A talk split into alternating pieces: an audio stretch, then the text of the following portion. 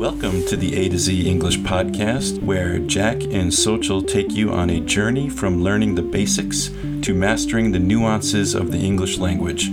Our podcast is designed for non native speakers who are looking to improve their English skills in a fun and interactive way. Each episode covers a wide range of topics, from grammar and vocabulary to slang and culture, to help you navigate the English speaking world with ease.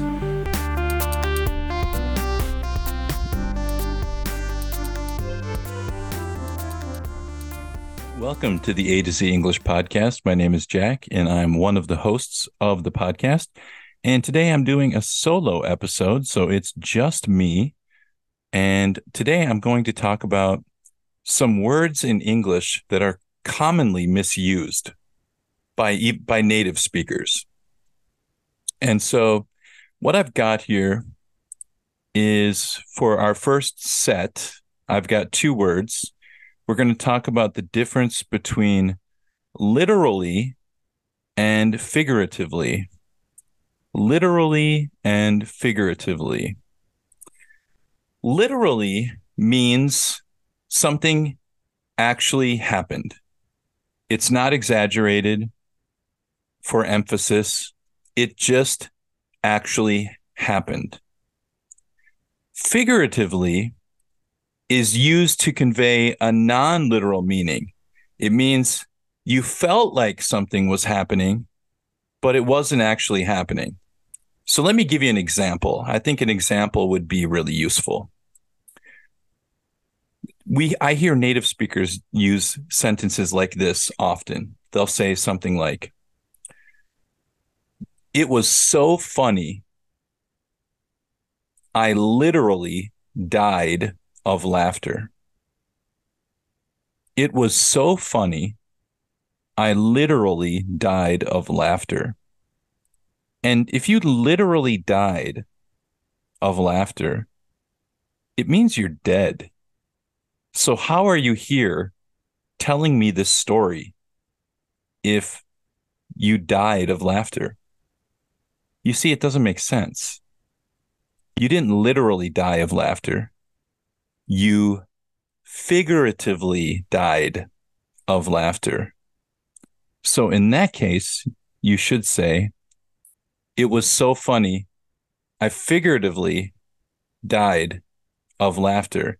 In that case, figuratively means you were laughing so hard, you felt like you were dying. Perhaps you were laughing so hard that you couldn't catch your breath and you felt like oh no i'm i feel like i'm dying. I can't even catch my breath right now because i'm laughing so hard. In that case you figuratively felt you were figuratively dying of laughter but you were not literally dying of laughter. You cannot die of laughter. Laughter does not kill you. I mean what do they say? Laughter is the best medicine right? So yeah. So that's the difference between literal, literally and figuratively. Although a lot of native speakers will just use literally. I literally died of laughter. And in that case, they're using it wrong because you you have to say you can't say you literally died of any and um, you can't do it because you're dead. How can you how can you tell somebody that that you died? It doesn't make sense. It makes no sense. Um, okay, so that's literally and figuratively. Number two, we have ironic and coincidental. Okay, ironic is often misused. People will say something is ironic. So, ironic should be reserved for situations where there is a contradiction between what is expected and what actually happens. And here's an example of an ironic situation. The fire station in your city burns down. That situation is ironic. Why is it ironic? Because the very people who are tasked with putting out fires in your city allowed their own building, the fire station, to burn down. That's ironic. That's an ironic situation. Let's talk about a coincidental situation. A coincidental situation would be an apartment building in your in your city and I don't know, uh post office. Both start on fire. They have fires at the same time, not related. Not they're not next to each other. They're in two different parts of the city, but there's a fire in one place and then there's a fire in the other. It's not ironic. That's not an ironic situation. That is a coincidental situation because it's a coincidence, right? Things often happen coincidentally, right? They they two incidents happen at the same time. That's not that's not irony. Irony needs one more level of I don't know. Um one more level of uh of a, of contradiction. Let's call let's say contradiction. Okay? So you expect the the fire station to be the safest place where there would be no fires. Right? That's what you would expect. So to have a fire start in that place would be ironic. To have two fires in two different places in a city, like the mail, like the post office and an apartment complex, would just be a coincidence. It's coincidental, but it's not ironic. So hopefully that example helps you understand a little bit more the meaning of ironic versus coincidental. And what's co- the common mistake is that a lot of people will say, "Oh, there were there's a fire at the post office and a fire at the com- apartment complex. How ironic." No, it's not ironic. It's you'd say how coincidental. Okay? How coincidental. Um all right. So, I've got one more here for you. And this one is bemused, bemused, B E M U S E D, bemused. Bemused is often confused with the word amused.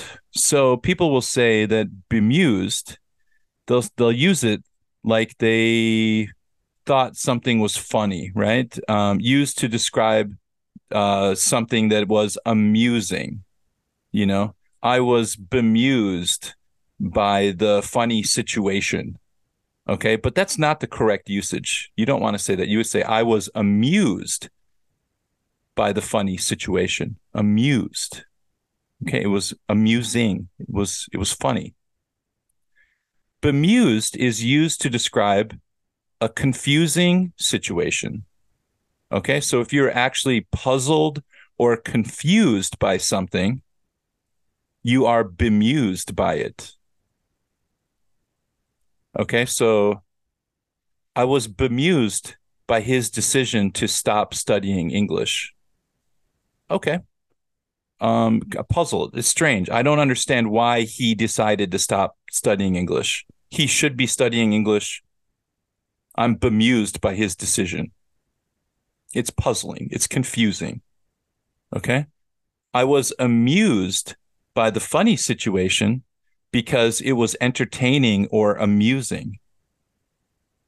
Okay, amused.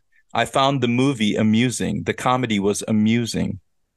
Okay, it was entertaining. It was it was funny. It was amusing. Um, so that's the that's the difference between bemused and amused. So try not to confuse those two. Very commonly confused by these are these are all common mistakes you made by native English speakers. Um, I am guilty of of this crime as well.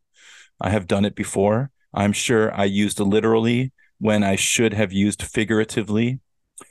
Um, but I'm trying to be more careful with those things. And so I thought I would share this lesson with all of you out there. I hope you enjoyed it. If you did, um, you can visit our website, A to Z English Podcast.com. Leave a comment for me, A to Z English Podcast.com, or send me an email, A to Z English Podcast at gmail.com. That's A to Z English Podcast at gmail.com. And we also, if you're if you like this this podcast and you want us to make more episodes, then you can even uh, donate to the show. Um, just go to our we have a, a donation um, account set up on our Red Circle platform, and it's very easy to make a donation to the show. So we would really appreciate that. And thank you so much, guys. We will see you next time. Bye bye.